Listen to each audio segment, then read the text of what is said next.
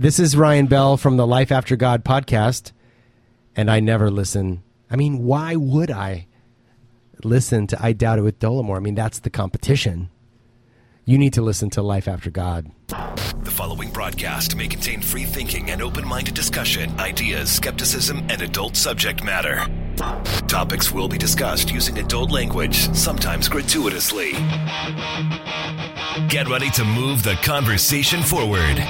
This ain't your granddad's news and comment show. This is I Doubt It with Dollemore. All right, everybody, thank you for joining us. Episode 369 of I Doubt It with Dollemore. I am your host, as always, Jesse Dollemore. And seated across from me, that other host of the show, the lovely and talented Brittany Page. It is a new year. It is a new year. Mm-hmm. Some things seem different. Oh, some things do not, Brittany Page. Some things seem different, huh? I don't know. Like Donald Trump, new year, new him. New year, new him. Yeah. No, that does not seem different. Mm. But there's big things in store professionally for us this year, and I'm looking forward to that. Yes, for sure. But some things don't seem to change. Mm. And we will get into all of the Donald Trump-related static items, but can I talk about something that also isn't changing so far this year? Yes.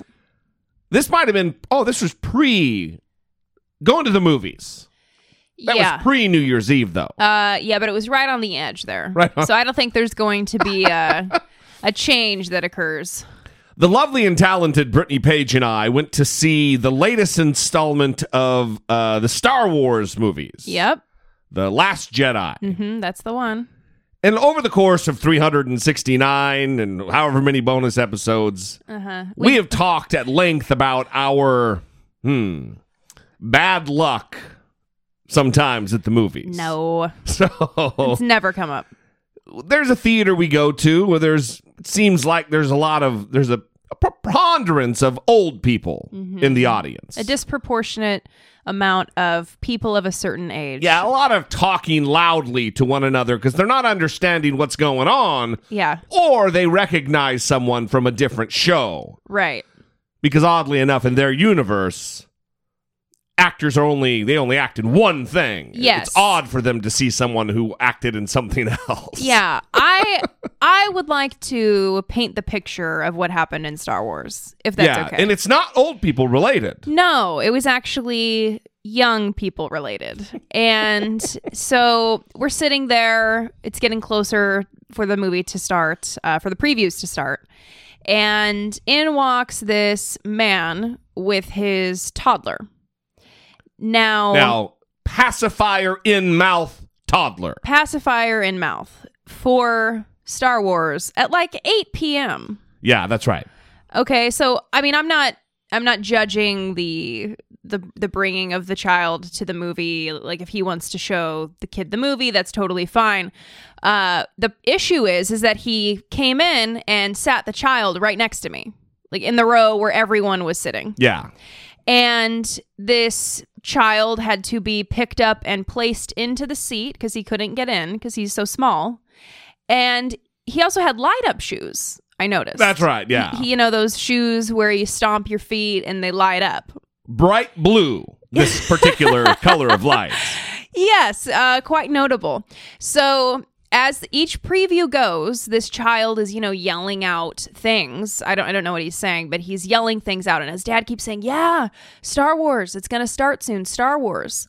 And I'm trying not to get irritated because I'm hoping that once the movie starts, the kid will be so excited about Star Wars that he is silent. I had the same hope.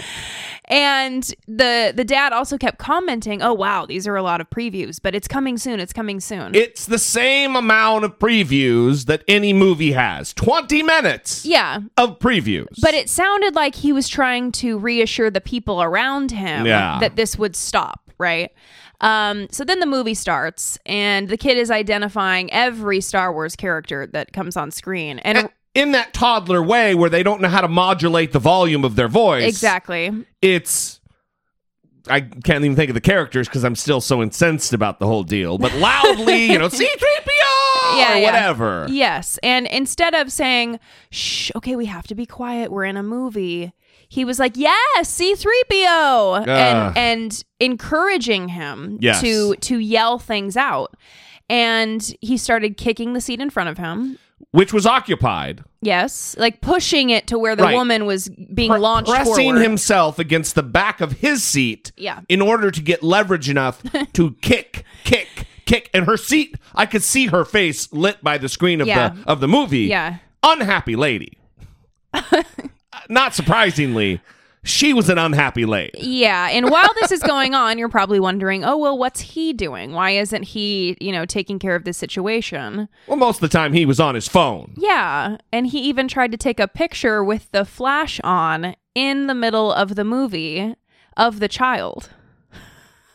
Also, I don't know if the audience remembers or recognizes my dislike for perfume on men. Yes. Or...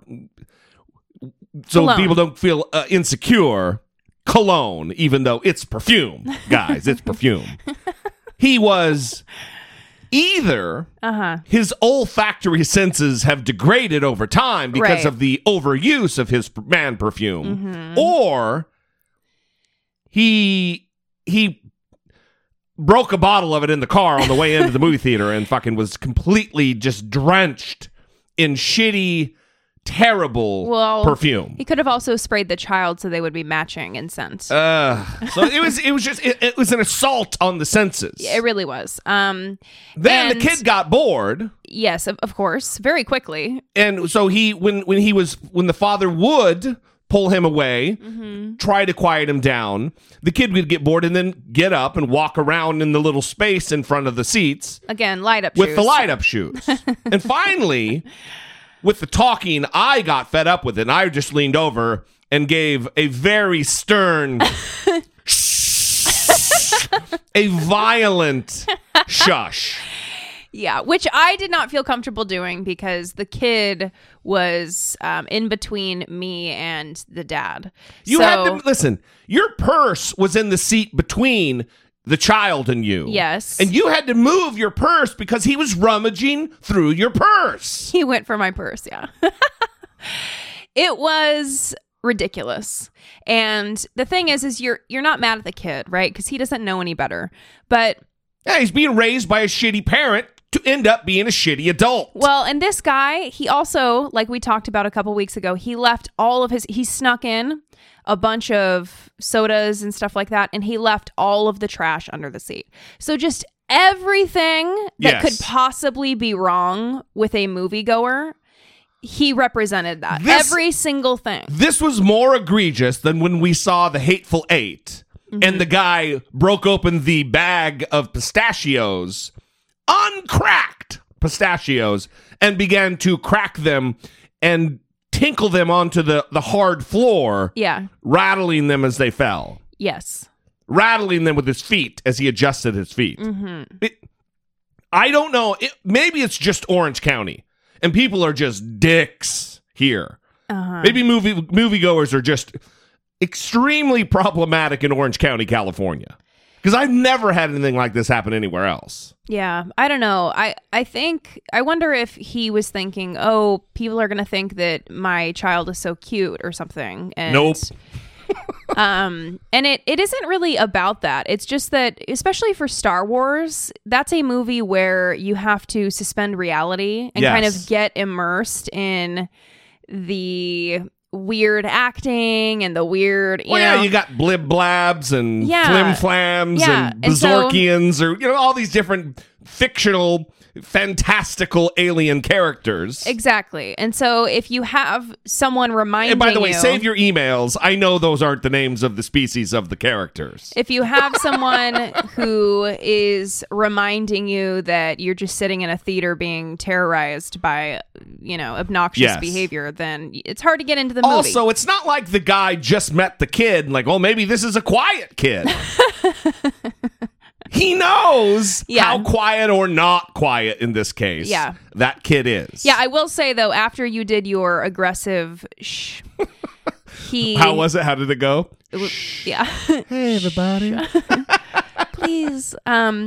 He stopped encouraging the kid and actually told him that if he didn't stop, they would have to leave. He was doing it too quiet for me to hear. So but that's interesting. You assure me. That's interesting, though. Until that point, until someone made it apparent, hey, dude, not cool.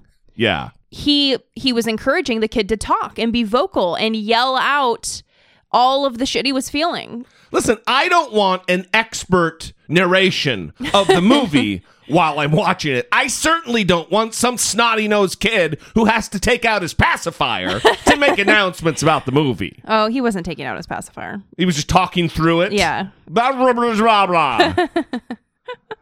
Unbelievable. Oh, it was so funny, though. We wanted to get a picture because we were saying, oh, no one's going to believe that this is happening with the light up shoes. Well, no, as soon as they sat down, before we even knew it was going to be a fucking nightmare, I leaned over, I said, we have to get a picture of this because we bitch and complain about the movies all the time. Yeah. No one is going to believe these fantastical stories. Yeah. Well, I wonder if people hear these and they're like, oh, they're so petty, you know, who cares? Or if they are just as outraged by this kind of behavior in theaters. Listen, if you're not outraged by this or you think this is normal, you need to go into your utility drawer, pull out a ball-peen hammer and smash yourself in the head with it. Because you need a correction. This is not acceptable. Why am I chastising invisible people? Everyone thinks this is outrageous. Well, not everyone, because... There were plenty of people on their phone. I saw all kinds of intimate Snapchats that I... Wow. Yeah. I'm just surprised no one... Why didn't that woman get up and turn around and say, hey, man, come on, man. What are you doing, brother? Get your kid under control. Well, I think it's because she knew the kid was kicking her seat in repeatedly, and you're going to turn around, and it's a kid. Yeah, I don't know. So there is this balance that you have to strike where I need to say something to the adult, but I don't want the kid to get upset because it's not his fault. I wasn't thinking that way. I just wanted quiet. Mm. I'm a little disappointed also in the Orange County audience that as soon as I did my violent shush... that I wasn't just showered with applause. Why didn't they flip the lights on, pause the movie, have everyone spotlight on you. Yeah, face toward me and just, oh, bravo, bravo. Is that what you were expecting? It didn't happen. Here's what they need to invent is because some sort of process where you can like text the movie. Yeah, text the movie theater staff. And report dick alert, narc on someone is what I'm saying. Yes, and then they come in and they remedy the situation without you having to get up, without anything. They don't know it's you, right? I don't even care about that. I'm past that. It's like when we walked to see It's Another Story. It's like when we walked out of Suicide Squad, and I turned around to the family behind us who was kicking our seat and talking through the whole thing and told them they were terrible people. Mm-hmm. I don't care if I'm outed as that guy. Yes. You, I think it embarrasses you. Who stopped the pistachios from cracking on the ground? That's true. So we both have an issue with telling people to stop. We're just maniacal. But what I'm saying is that might be a remedy...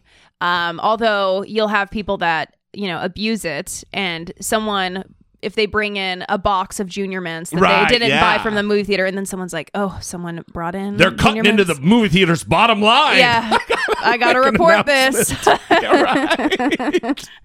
There's all kinds of do-gooders. Yeah. I'm only trying to do good for my movie-watching experience.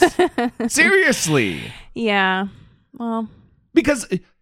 I even ran through my head all the different excuses that guy could make. Well, I'm a single dad, and I only have this many times to bring my kid to the theater.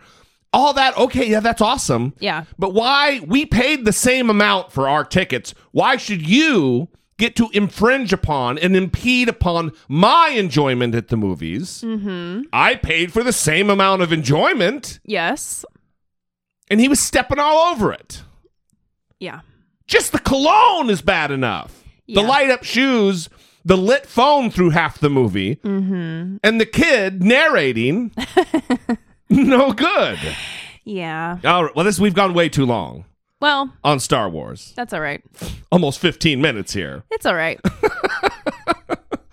Let's get to a couple voicemails of a more serious demeanor about the Me Too movement. And this one more call here in response to Andy from Oklahoma, who solicited advice about his fear of being falsely accused at his work. And we're still getting voicemails. Hi, this is Eric from the Midwest again. This is in regards to, I think it was Andy and his voicemail that he left about the whole sexual harassment or hashtag Me Too. I don't seem to be so nonchalant about it, but it is a big deal. It is the issue here that I think we're kind of dancing around is the tale of two Americas again, where people like the Harvey Weinsteins of the world can pay Israeli secret agents to badmouth people, and Bill O'Reilly paid Fox News paid $13 million, where people like Andy and I, if this were to happen to us, not saying that we need it, it's just if there was that false accusation, how could we prove ourselves? I mean, when you're rich, powerful and stuff, even when you're guilty, you can still use the money to cover it up or put a reasonable doubt, because that's what Weinstein did for so long. It goes back to the tale of two Americas, the have and have nots. I think that was what Andy was trying to get to, in the sense of, when you're a property manager, or myself, somebody who's, working for a living, and you don't have the money to back it up or to, cover it up. I don't know. It just seems to be that, it's that fact that when you don't have the money, you're just looking, it looks pretty bad. I hope that makes sense. But to me, it looks like the tale of two Americas. Again, that the rich and powerful can use whatever they can to make themselves look innocent or cover it up. I hope that makes sense. Bye. It makes a lot of sense. Again, we kind of go back to the fact that we're talking about the possibility of allegations that may come down the pipe that would be false against these two gentlemen. When on the other side of the coin, we're talking about real traumas, real assaults, real damage that can be quantifiable, not the potential of psychic wounds because of some perceived injustice that may take place in the future. That's not to say that if you are falsely accused, that it's not going to be devastating. Yeah, I also want to say that the two examples that were given to illustrate how powerful men can fight against false accusations were two examples of powerful men that were trying to fight against real accusations. Yeah. So Harvey Weinstein was actually trying to cover up his actual rapes. Yes. And Bill O'Reilly paid $32 million. Because of things he actually did. Wrongs he actually committed. So, I mean, maybe if there were examples of powerful people that were falsely accused that then dipped into their resources, yeah. So I think that might be a better example. It's not an even playing field relative to the descriptions or the examples that have been given. I do, Eric, take what you say into account relative to two Americas. The rich and the powerful, and then the regular people. They don't have it the same way. That's the way it is. That's the way it's always been. That's likely the way it'll always be. Mm-hmm. People in power have power, and those out of power don't have it. So, right. In a way, you're kind of kicking against the goads, trying to make a difference there. I think we need to address what we can actually influence. Yeah. And not stress about the things that we have no power or control over. Yeah. And I don't think there's anything else that could be said, because like we said, this is such a difficult area where there's no clear-cut answers, and for sure we're figuring it out as we go. And I think we're doing the best we can. Yeah. So thanks for the call, Eric. As always, we appreciate very much. I'm sure Andy appreciates the solidarity. For sure. Up next, Thomas. Hey, Jesse. Hey, Brittany. This is Thomas from Kansas. I have been struggling with how exactly to talk about this. I'm going to try to make it as brief as humanly possible, but there are very good arguments on both sides of the #MeToo movement. Women are being able to finally stand up and say enough, and they're being able to put their accusers in their place. And on the other hand, men are nervous. And I'm not saying that they have every right to be, but they're not doing anything, they shouldn't worry about it. But a lot of men are. I have no idea where I fall on this spectrum, but I'm going to tell a really brief story. I was 16. I was in high school. Goofy kid, high top fade, pretty typical teenager. She was 24. We had sparked up a conversation. I didn't think it was going to go any further, and it actually did. It progressed. She talked to me. She worked at the store down the street from my school. One day she decided to pick me up after school and let my mom know that, you know, I was going to go out with some friends. We ended up at her house, and there was sex involved. I will be the first person to say that the actual physical sex itself happened. However, before that, she forced me to give her oral sex. I had never done it before, and I wasn't really looking forward to doing that. But I was a 16-year-old kid. I didn't know any better. I was stupid. When it happened, I didn't really think anything of it. I felt really violated. I do remember that. I was like, that probably shouldn't have happened. I don't know why she forced that issue, but she did. I didn't even really bother to think about it. I put it out of my head. It happened, and I walked away. In hindsight, and I am, as of Sunday, December 31st, I will be a 46-year-old man. This was something that happened 30 years ago to me. In hindsight, I do realize that there was so many different things that was so wrong about what was going on. My mother had tried to step in. The woman continued to pursue me. I have no idea where I fall in this situation. A lot of men would laugh at me for even bringing this up. A lot of women would laugh at me for bringing this up. However, it did traumatize me. For a while, when I was younger, I was completely adamant about being just not really cool with this. I believe that there are monsters. There are horrible people, both men and women, who take advantage of people. I believe the Me Too movement is more than just a way to, you know, make men afraid or make women empowered. It's a way for us to open up a conversation about consensual sex in this day and age, and power, money, all those different things. These are good conversations for us to have. I will continue to listen, and I will continue to support both of you. Love the show. Brittany and Jesse, both of you guys are the best part. #MeToo. Bye. Wow.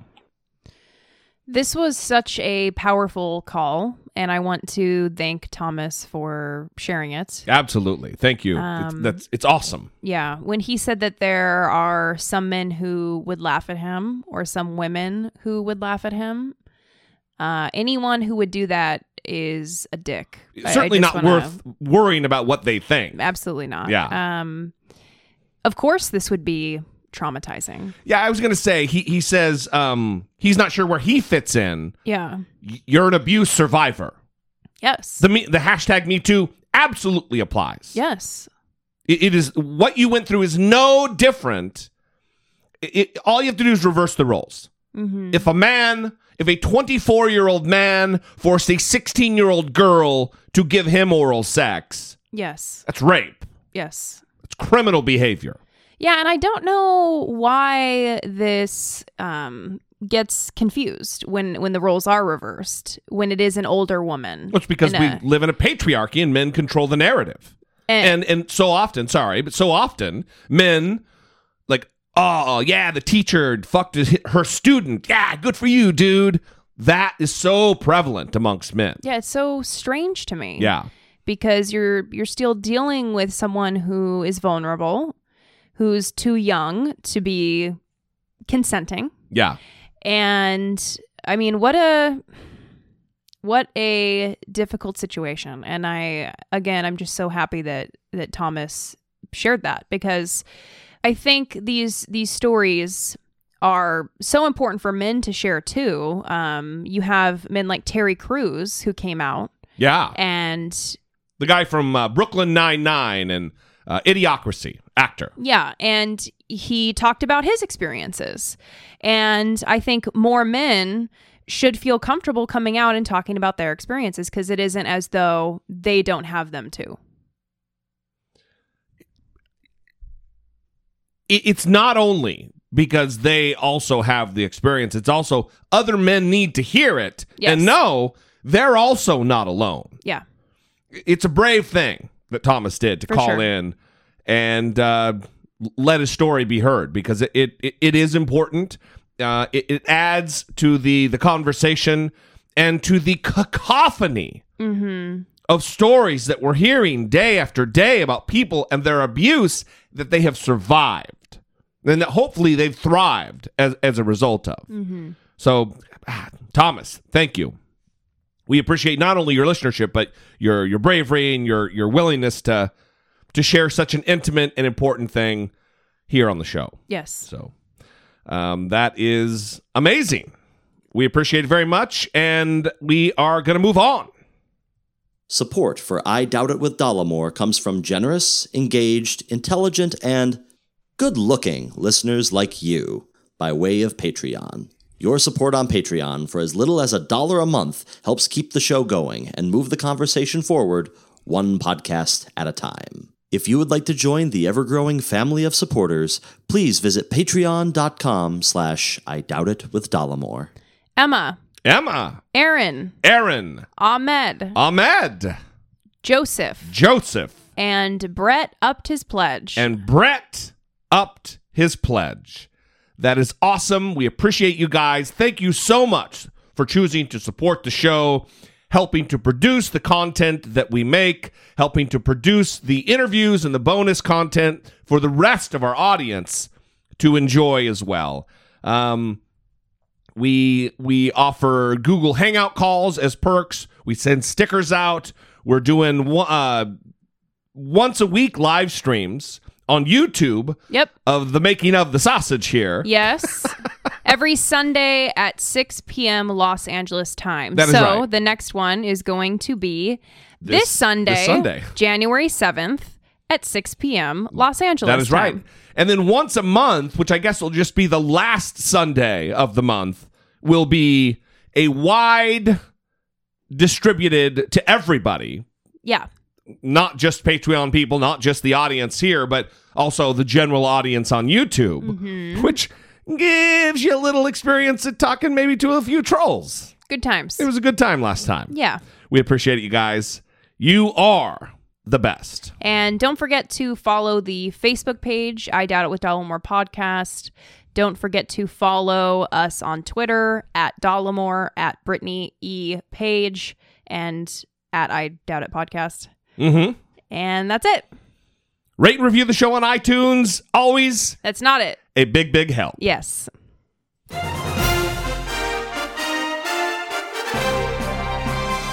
Dollemocracy. Facing down pessimistic politics with realistic optimism. So we're going to start with a little bit of follow-up. And again, kind of related to this sexual assault, sexual abuse thing.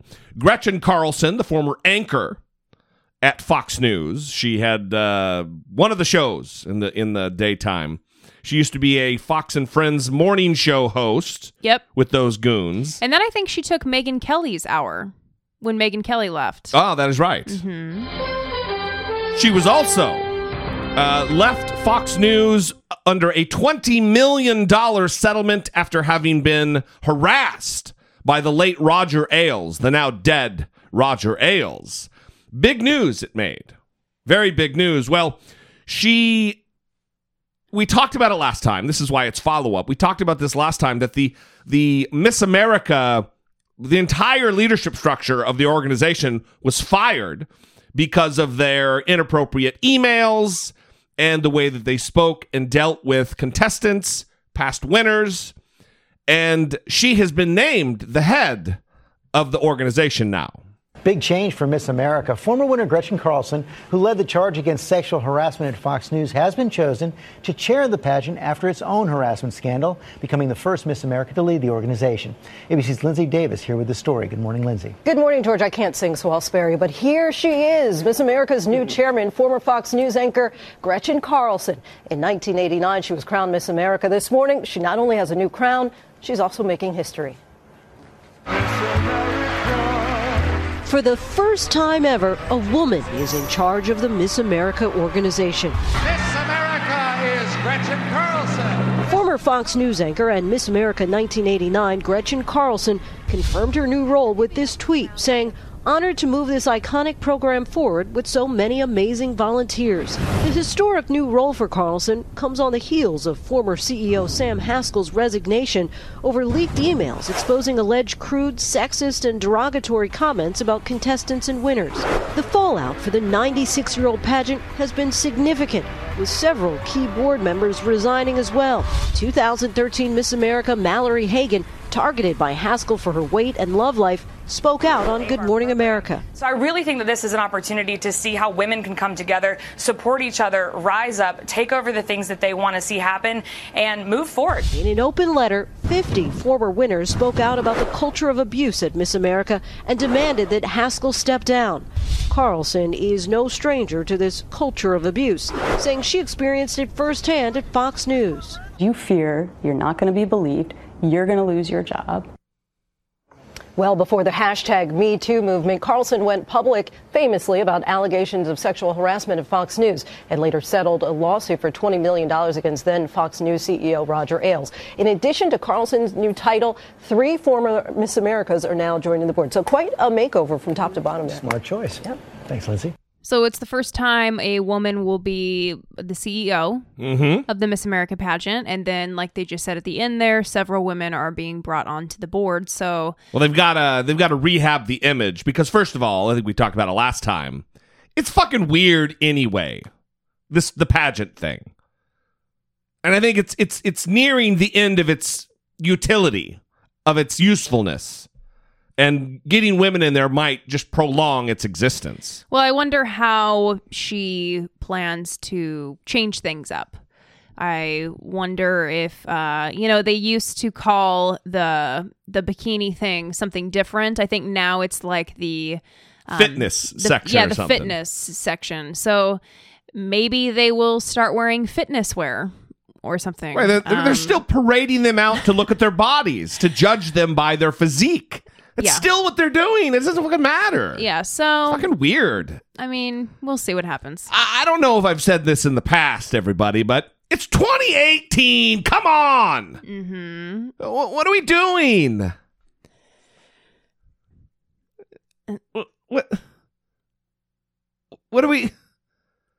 What are we doing? Mm-hmm.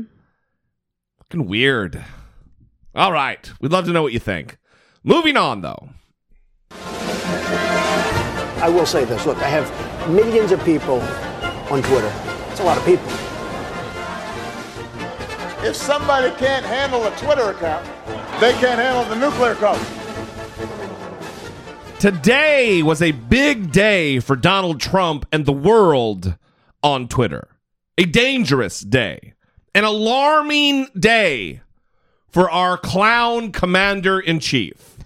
North Korean leader Kim Jong-un just stated that the nuclear button is on his desk at all times. Will someone from his depleted and food-starved regime please inform him that I too have a nuclear button, but it is much bigger and more powerful one than his, and my button works. Listen, we're going to talk about this. Let's let JTAP kind of shed some light on this moment today, as well as a couple others. Well, before that, let's talk about how this is really code for dicks. I'm serious. Well, I'm laughing because it's the president of the United States. You don't need to have a dick swinging contest. You're the president of the United States, even if your dick is small. You're a small-dicked president of the United States. Even James Clapper on CNN today talked about how it's about dicks. Okay, but he said male appendages, right. He's more of a classy lad. He's a classy lad. But this is horrifying, and this tweet has lit up Twitter. Yeah. Because, it's 2018, new year, new him, and... Hashtag new year, new him. I think people were hopeful that I'm going to talk about politics in a more productive way, or, some sort of changes having to do with how we talk about this or how we deal with Donald Trump. And we're 2 days in and we're back to feeling how we were before. Even worse. Yeah, even worse. This is about nuclear war. Yeah. This is about the wholesale slaughter of millions of people instantaneously. Yes, and I want to comment on that too, because there's a lot of jokes about this and a lot of jokes that can be made. But in seriousness, this has to do with, like you said, millions of people dying. And South Korea, every time, I just want to say this, every time Donald Trump talks about North Korea or tweets at Kim Jong-un or calls him Rocket Man or whatever, I think of Yuri. Our listener in South Korea that we've heard for, our South Korean correspondent. She's on the ground. And I think of her family and all of the people living there and what they must feel when they see these tweets. Yeah. That is horrifying that you're dealing with these two madmen who just can't stop. Well, I look at it this way. Especially related to this nuclear war button on the desk bullshit. There is not a serious-minded, level-headed person who works in the Pentagon who takes nuclear armament and the use of nuclear weapons takes it lightly. No one. Mm-hmm. No one thinks, we can make the jokes about murdering, killing, slaughtering. Mm-hmm. Millions of human beings at the flip of a switch. No one takes that responsibility lightly, except for Donald fucking Trump, because he's a 5-time draft dodging coward, has no military experience, and doesn't respect what it takes. Not only that, thinks about things too much through the lens of like movies that he has seen. Right. With the invisible jet and all of his wacky ideas. He doesn't understand that people really die. Also, the only... Innocent people. The only button on his desk that we know of is the one that gets him a Diet Coke. There's no actual button that he pushes to launch a nuclear weapon. Mm-hmm. There is a briefcase with highly sensitive computer equipment that contains... highly sophisticated launch codes that need to be matched up with different commands throughout the world. So one man just can't do it. Yeah, he's confusing a nuclear button for all of the Amazon Dash buttons for like KFC and Burger King. Is that what they're called? Dash? Yeah. All right, well, let's listen to JTAP. He breaks it down because there were other tweets today as well. President Trump this evening responding to the nuclear threat from North Korea in a way that the world has frankly never before heard from an American president. President Trump apparently recently had been told that in his annual televised New Year's message, North Korean leader Kim Jong-un said, quote, the entire mainland of the U.S. is within the range of our nuclear weapons. and the nuclear button is always on the desk of my office, unquote. And that's a questionable claim in terms of North Korea's actual nuclear capabilities. But regardless, President Trump took to Twitter this evening, writing, quote, North Korean leader Kim Jong-un just stated that the nuclear button is on his desk at all times. Will someone from his depleted and food-starved regime please inform him that I, too, have a nuclear button, but it is a much bigger and more powerful one than his, and my button works, unquote. The bellicose back and forth comes as a former chairman of the Joint Chiefs of Staff is warning that the U.S. is, quote, closer to a nuclear war with North Korea than ever before, adding that he did not, quote, see the opportunities to solve this diplomatically at this particular point. President Ronald Reagan once said a nuclear war cannot be won and must never be fought. President Kennedy said every man, woman, and child lives under a nuclear sword of Damocles, hanging by the slenderest of threads, capable of being cut at any moment by accident or miscalculation or by madness. The weapons of war must be abolished before they abolish us. And President Trump this evening, he's in a back and forth with Kim Jong-un about whose nuclear button is bigger and whose is more powerful. It may be difficult for some of you at home to wrap your minds around a U.S. president who makes statements like this about the use of nuclear weapons, which would, of course, murder millions of people. This warning to North Korea was followed by another warning by the president, this one to journalists in the U.S. Tweeted the president, quote, I will be announcing the most dishonest and corrupt media awards of the year on Monday at 5 o'clock. Subjects will cover dishonesty and bad reporting in various categories from the fake news media. Stay tuned. This is the president of the United States issuing a threat to use nuclear weapons and then turning around and glibly chastising the media. These tweets coming on the same day that President Trump also suggested that a former Hillary Clinton aide who has been charged with no crime should be jailed. And said the former FBI director who is a witness in the investigation into the Trump campaign should be investigated himself. And also said that his own Justice Department is part of a conspiracy known as the, quote, deep state. None of this normal, none of this acceptable, none of this, frankly, stable behavior. That is should not be a controversial point. No, it's not. Mm-hmm. It's not normal. It's not stable. It shouldn't be brushed away. It shouldn't be brushed off. Yeah. I love, because I've already seen Trump supporters defending this. Of course. Saying that... Fucking idiots. Isn't it nice to have a president who speaks his mind? No, it's not nice. Speaks his mind? What if he said something terrible about wanting to abuse children or some other thing? Who cares if he speaks his mind if the thing that he's speaking is horrible? That's not a justification. Ah, idiots. Well, I don't understand how Trump supporters feel as though Donald Trump is doing anything different in terms of actual policy with North Korea and taking action. He's not taking action. It's a great point. He's still doing nothing. Well, if anything, he's proving that he's all talk and that he's not going to do anything. Yeah. Because, and this is why people haven't acted before, because we're in a dilemma where people are going to die, a lot of people. And so there is not an easy solution here. And it's not helpful to be firing off tweets, you know, while you're licking your fingers from eating your Kentucky Fried Chicken and slipping the phone out of your hand. You can barely type the tweet with your grossness. Like, I don't understand how people think that this is getting something done. It's not. If anything, it's just making the situation worse. I have heard from multiple commentators that, well, look where we are. You might not like it, but look where we are. We're closer to shutting this down diplomatically than we've ever done. The UN just had a unanimous resolution against North Korea. That's never happened.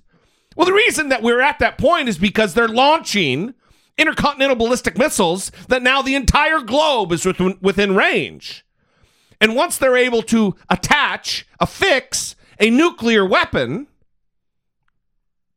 That's big time.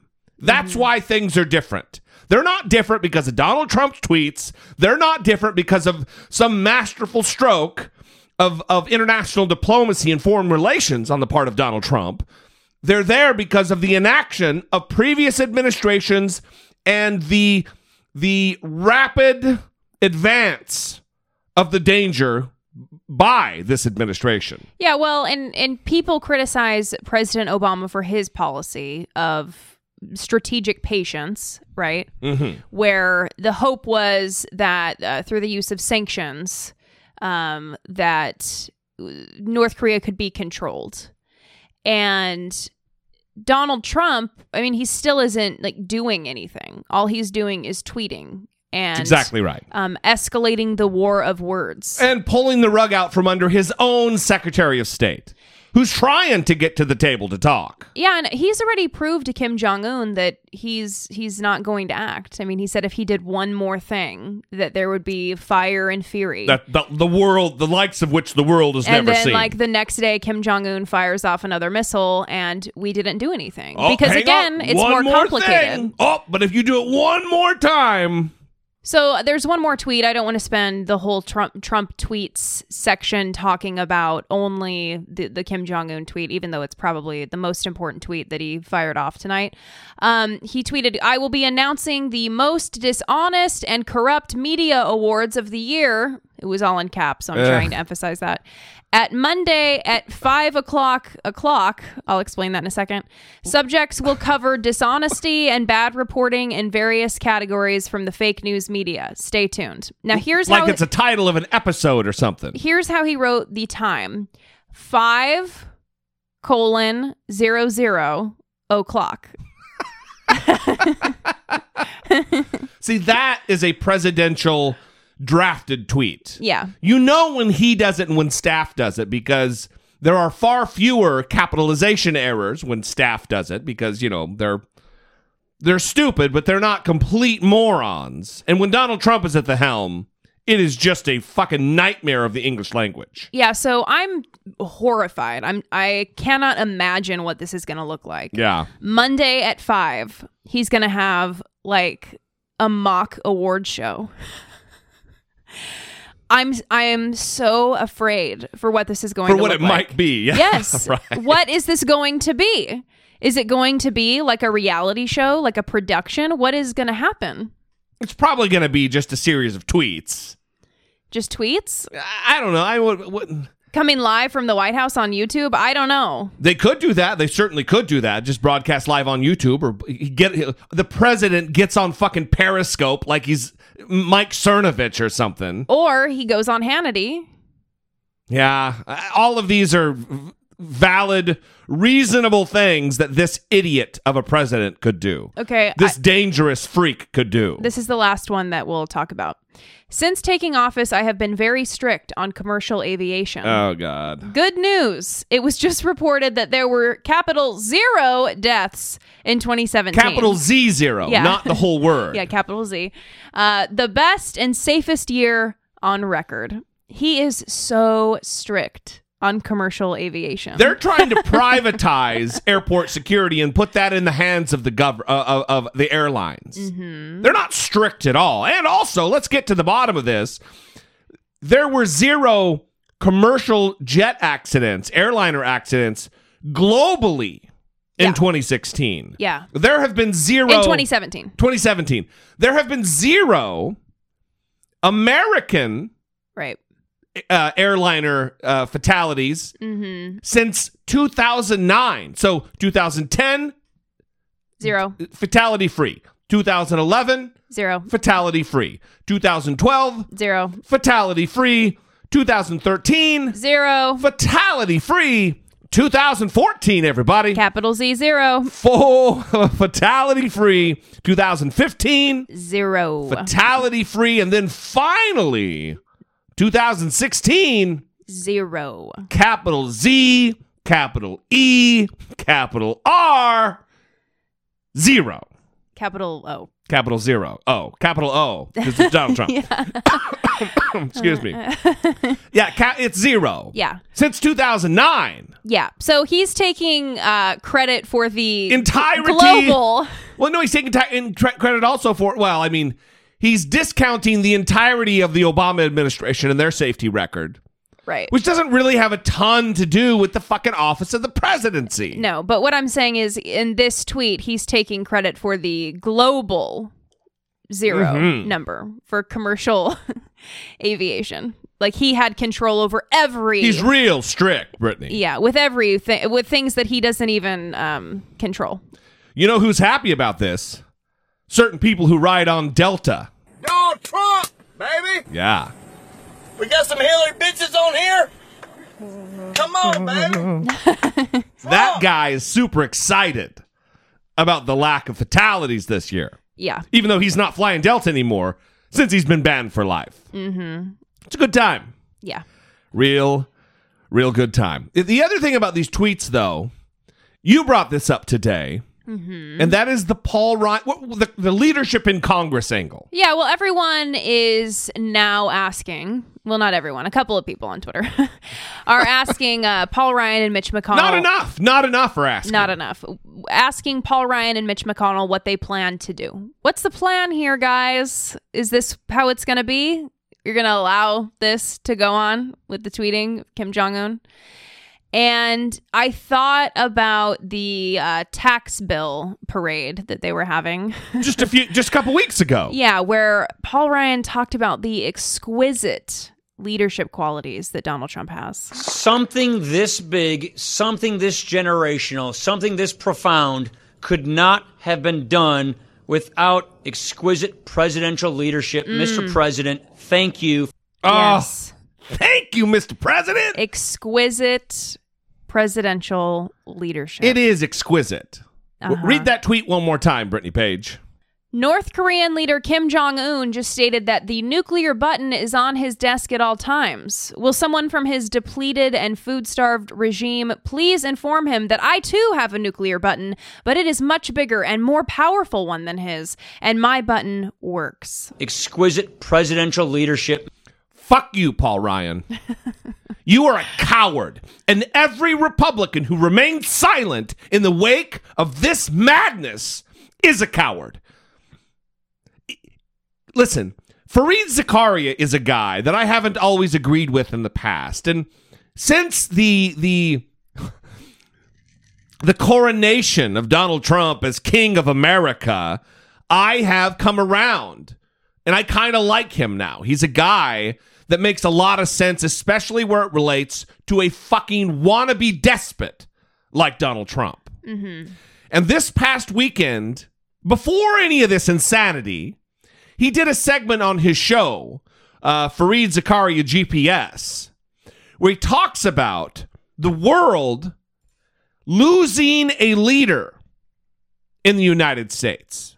That Donald Trump has resigned the United States as the world's leader on a global stage. Listen to this. It is very, very poignant. Here's my take. In early December, German Foreign Minister Sigmar Gabriel gave a remarkably thoughtful and wide-ranging speech. It serves as a powerful starting place for understanding how sharply and quickly the world is changing. Gabriel set out what he described as the most important changes affecting our Western world and indeed the world as a whole, by which he meant the abdication of America's international leadership. He noted, the United States' current withdrawal under Trump from its role as a reliable guarantor of Western-influenced multilateralism is accelerating the transformation of the global order. The foundations of security and prosperity are being called into question, and the risks of trade wars, armed races, and armed conflicts is increasing. The American retreat is coming at a particularly dangerous moment, in Gabriel's view. The open, rule-based, liberal international order that was created by the United States after World War II is now under its deepest and most sustained pressure since its inception. He observed, tried and tested principles and foundations of international relations such as multilateralism, international law, and the universal validity of human rights are being called into question rather blithely by some, more shamelessly by others. He pointed specifically to the international activism of rising powers like China, Russia, Iran, and Turkey in this context. For Europe, Gabriel argued, the situation is almost existential because the United States has ceased to see Europe as a special place. In 1947, Secretary of State George Marshall laid out his vision for the Marshall Plan, calling for the rehabilitation of Europe, a vast responsibility which history has clearly placed upon our country.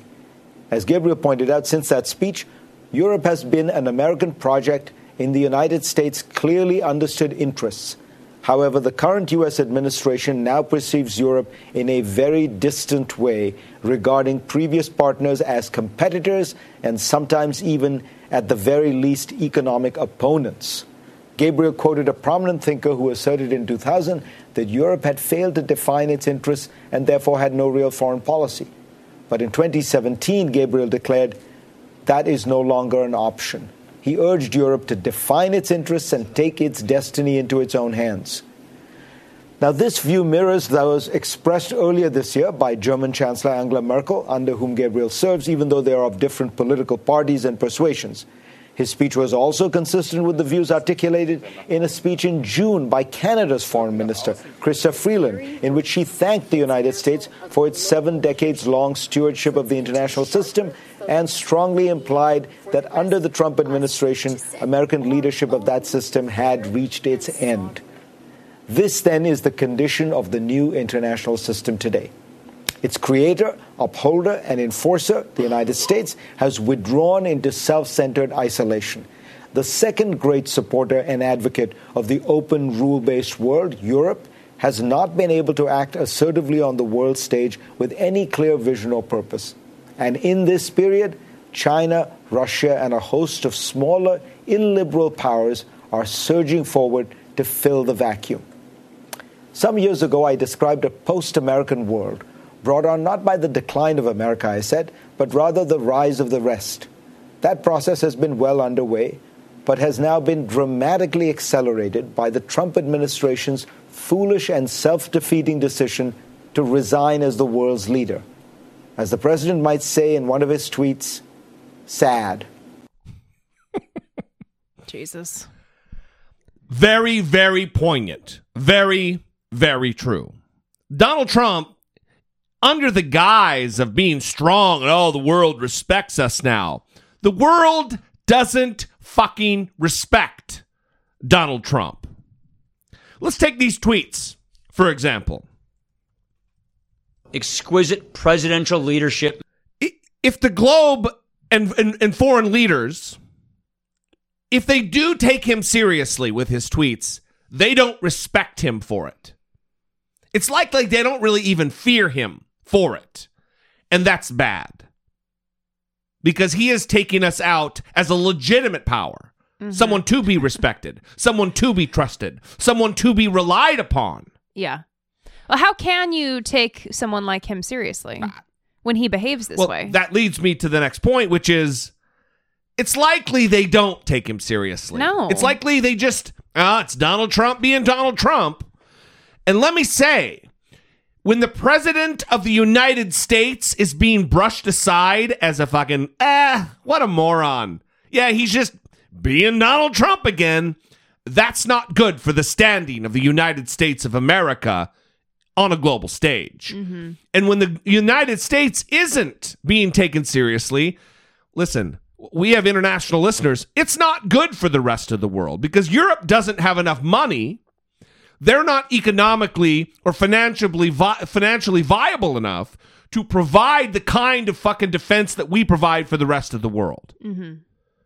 Under Obama, it started being better on the world stage. We pay the lion's share of the UN budget. We pay the lion's share of NATO's budget. We pay the lion's share of CETO's budget, the Southeast Asian Treaty Organization. And that's because of our wealth.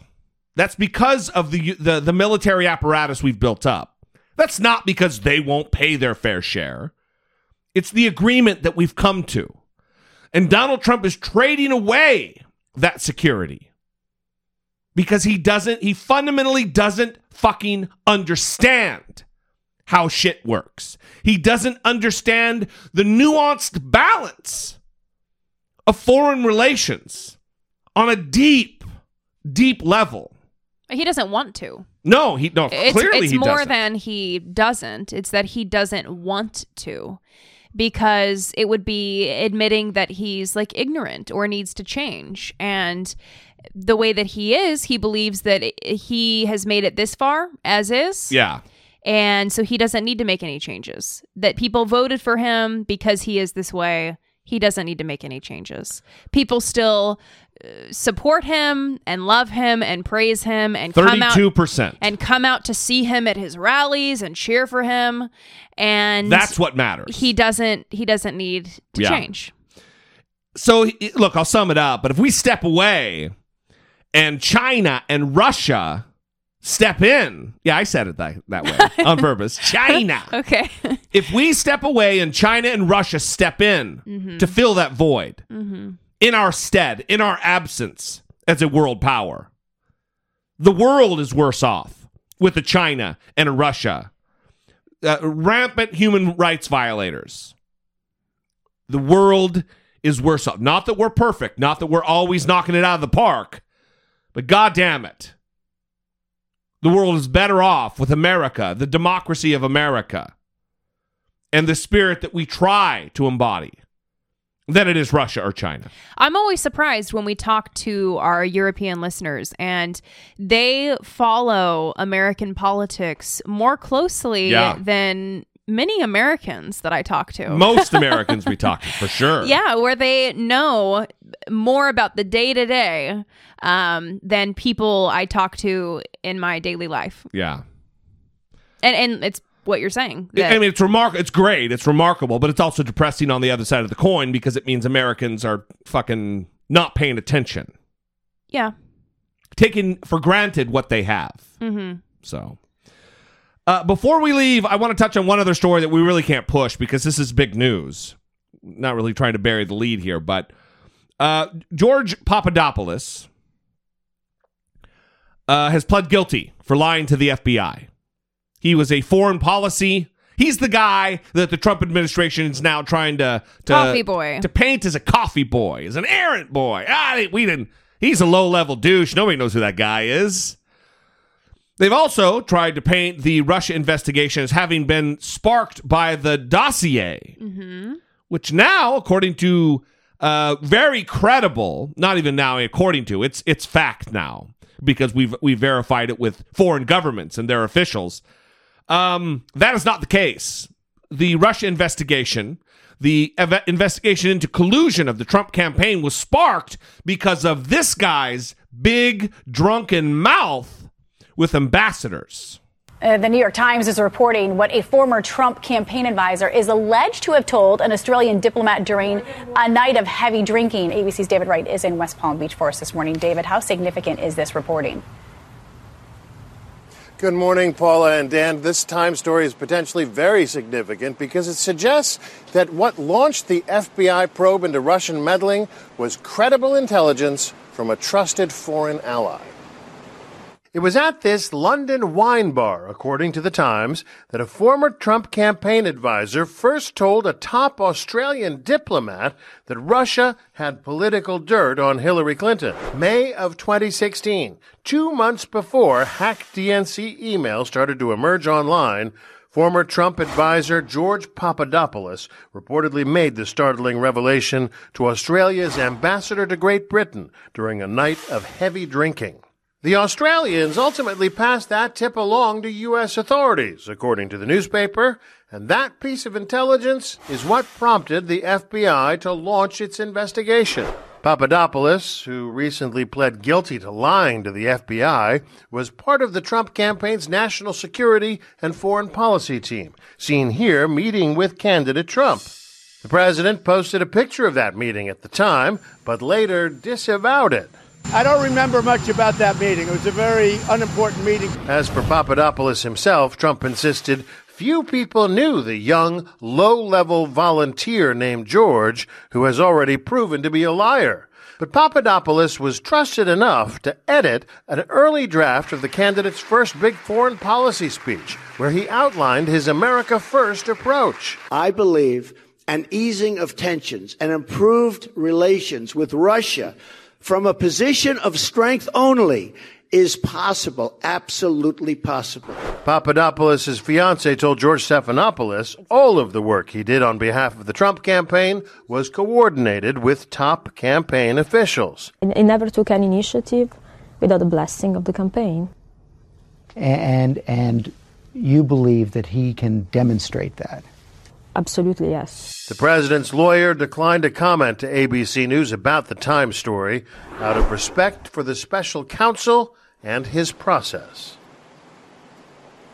Now, assuming that the Time story is correct, it would mean that the match that lit the fuse of the Russia probe was not that dodgy dossier compiled by an ex-British spy and paid for by the Democrats, but rather was a source inside the Trump campaign itself. And David, before we let you go, according to the New York Times reporting as well, Papadopoulos also fell out of favor with the campaign shortly after that reported meeting with the Australian diplomat. What can you tell us?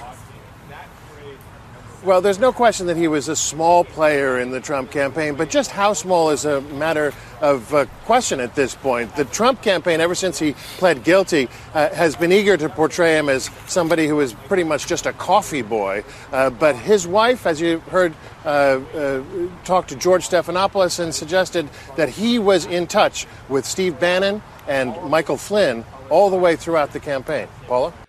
That is an important point. That his wife, the Italian lady that was speaking at the end there, talking to George Stephanopoulos and George Papadopoulos, a lot of Georges, a lot of Papadopoulos, she said that he can absolutely prove, demonstrate that anything he did relative to his foreign trips was at the direction of the Donald Trump campaign, which would mean, because it was a small, it's not a compartmentalized operation. It's Don Jr., Jared Kushner, and Donald Trump. Mm-hmm. Paul Manafort. Yeah. We're getting to the bottom of this. So here's what's hard to believe. Snitches get stitches. Is that he was running his mouth. Yeah, goddamn. In a bar to an Australian official. Is it any more? But he didn't tell Donald Trump or Donald Trump Jr. Does this embody the Donald Trump campaign and the Donald Trump way of being any more than it could? That he's getting drunk and mouthing off in a bar. So he was trying to impress the Australians, but he didn't want to impress the man that he was working for by saying that he had this information. Right. Doesn't that seem odd? Of course. It's ridiculous. It's a ridiculous assertion by the campaign. You know what's so weird about all this is just how brazen Donald Trump was about, during the debate, calling out to Russia to hack into Hillary Clinton's emails. Yeah. And all of these comments. I mean, thinking back on that, while it was happening, it was weird for most of us, but I wonder, as this information comes out, do Trump supporters slowly start to reevaluate? You know, I'm listening to this podcast on Slate's network, Slow Burn, and it's about Watergate. And as they go through the Watergate process, they kind of draw parallels to the Russia investigation. They would have to, right? I haven't listened to it, but it seems like you would have to do that. Yeah, and they talk about how the reporters working at that time, it was this slow leak of information. And you got one little piece here and one little piece there and slowly started adding things up until finally the bombshell came. And we don't have a slow little leak. This is torrents of information coming through on a weekly basis. Some giant revelation is happening. Yeah, and it's moving pretty quickly. I mean, not quick enough for some people, but pretty quickly. Yeah. So amazing. And then you have stories like this, and you know that Australian officials cared more about America and our democracy. Yes. I know you thought about that. Than certain people in the Trump campaign. It would appear. That is amazing. Wow. And it's... I wish I had an applause button. I'd be playing some raucous applause right now for you. Well, it's just tragic. It really is. Ugh. All right. We would love to know what you think. Call in.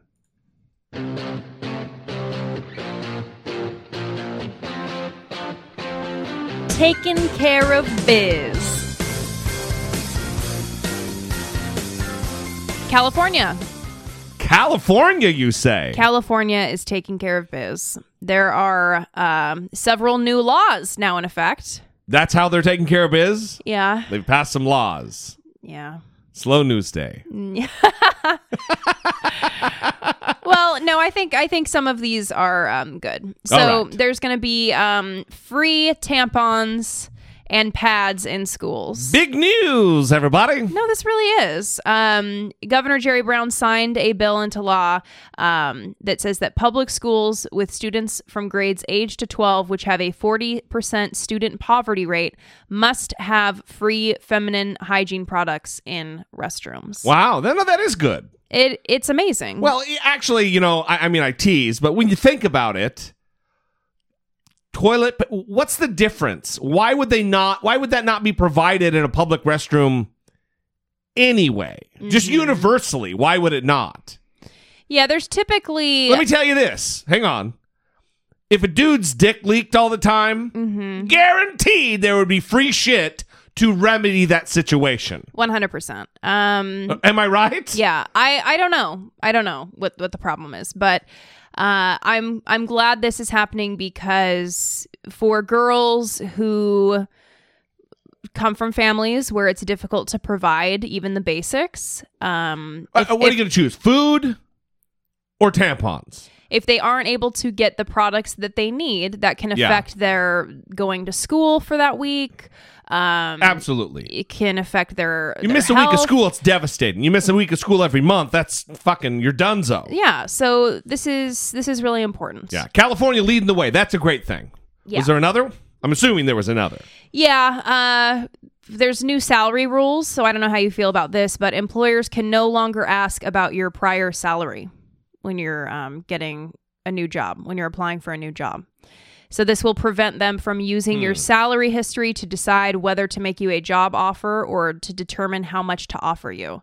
Apparently, this was designed to narrow the gender pay gap. Oh, yeah. I see that. Yeah, I don't...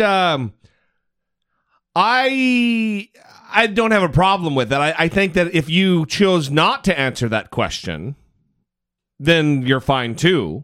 Mm-hmm. You know? Mm-hmm. So, well, you know, I don't... It's immaterial here, how much I made last time. Yeah. It's not always the case. I think they can, well, fuck you, we're not going to give you the job. But now that they've made it so they can't even ask the question. Yeah. That's okay, yeah. Mm-hmm. Jesse D approved. Okay. I wish I had a chomp, like a stamp. Why didn't you think of that? I know. Okay, and I didn't know what these were. I had no idea what these were. Recreational pot. That happened January 1st. We voted on this November 8th last year. Mm-hmm. And last year, meaning 2016. Mm-hmm. And just now, it has taken effect that weed is recreationally legal in California. Yeah, so you don't need a medical... I can get on an app right now and have weed delivered to my front door in a half hour or so. Yeah, you just need to be over the age of 21. That is right. And you no longer need a medical card. That is right. Mm-hmm. Just got to find the purveyor. Because there's only a few different places where you can actually go and buy recreational weed. Yeah. Oddly enough, it's not everywhere. Yeah. Well, apparently the stores, like you're not just going to see the stores everywhere because they have to apply for a state license to sell it. Right. But I mean, even like Los Angeles, they haven't put the mechanisms in place. There's none in Los Angeles, the way I understand it. None in San Francisco right now for recreational. The one up north is like in San Jose. Mm-hmm. I think there's a few down here, though, like in Santa Ana. Not like I'm breaking their door down. Uh-huh. I haven't smoked weed in... been a long time. Okay, so sanctuary state status. After a year of controversy over sanctuary cities, California is reinforcing its reputation as a sanctuary state. Both state and local law enforcement agencies will not be allowed to use their funds or personnel to investigate, detain, or arrest people for immigration enforcement purposes. Unofficially called a sanctuary state bill, supporters such as the governor said it prohibits the commandeering of local officials to do the work of immigration agents. I like that. But I'm not sure how I feel totally about the sanctuary thing. I think it's a more nuanced issue than, yes or no, we don't support. But I do like the state government taking ownership of their own personnel. No, it's federal government. You don't get to just say what our people do. You're not paying the fucking bills. Yeah. So critics say it limits cooperation between federal agencies and local law enforcement. Should always be the case. Has no one seen an 80s cop movie where the FBI comes in and tries to run roughshod? That's what we're preventing. We're preventing Die Hard-like situations, everybody. Mm-hmm. Okay, and this will be the last one because I see that you really want to press that button to end the show.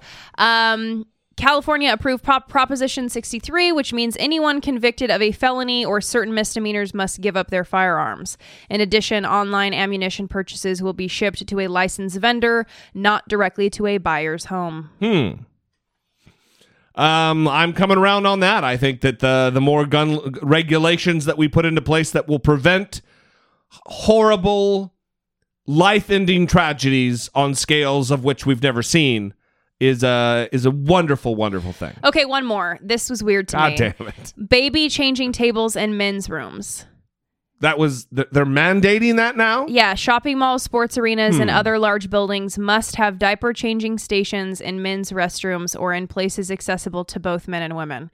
This is weird that they were only in women's restrooms. I've seen them every airport I've ever been in. There's a baby changing station. Huh. Well, it says malls. Also, there's a lot of unisex bathrooms in California, so yeah, that's true. I think that might be a solution to a problem that really wasn't around, but apparently must have been somewhere. Yeah, they're not trying to solve. Yeah, it's not true. A lot of times, governments are trying to solve problems that don't exist. But yeah. Anyway, we're gonna end it there. We love you. We appreciate you. We'd love to hear what you think about any of these stories, all of these stories from past or present. 657-464-7609. Of course, you can always email a voice memo from your smartphone to idoubtit@dollemore.com. We would love to have you support the show. You can go to patreon.com/idoubtitwithDollemore. You can buy stuff on Amazon. That still is happening. Dollemore.com/Amazon. Of course, you can buy some coffee mugs and some t-shirts. Dollemore.info. Go rate and review the show on iTunes.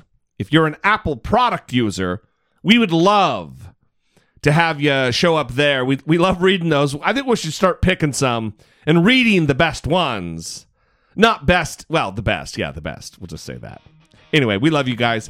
We appreciate you. And we will see you next time. Until then, for Brittany Page, I am Jesse Dollemore, and this has been I Doubt It. A violent shush.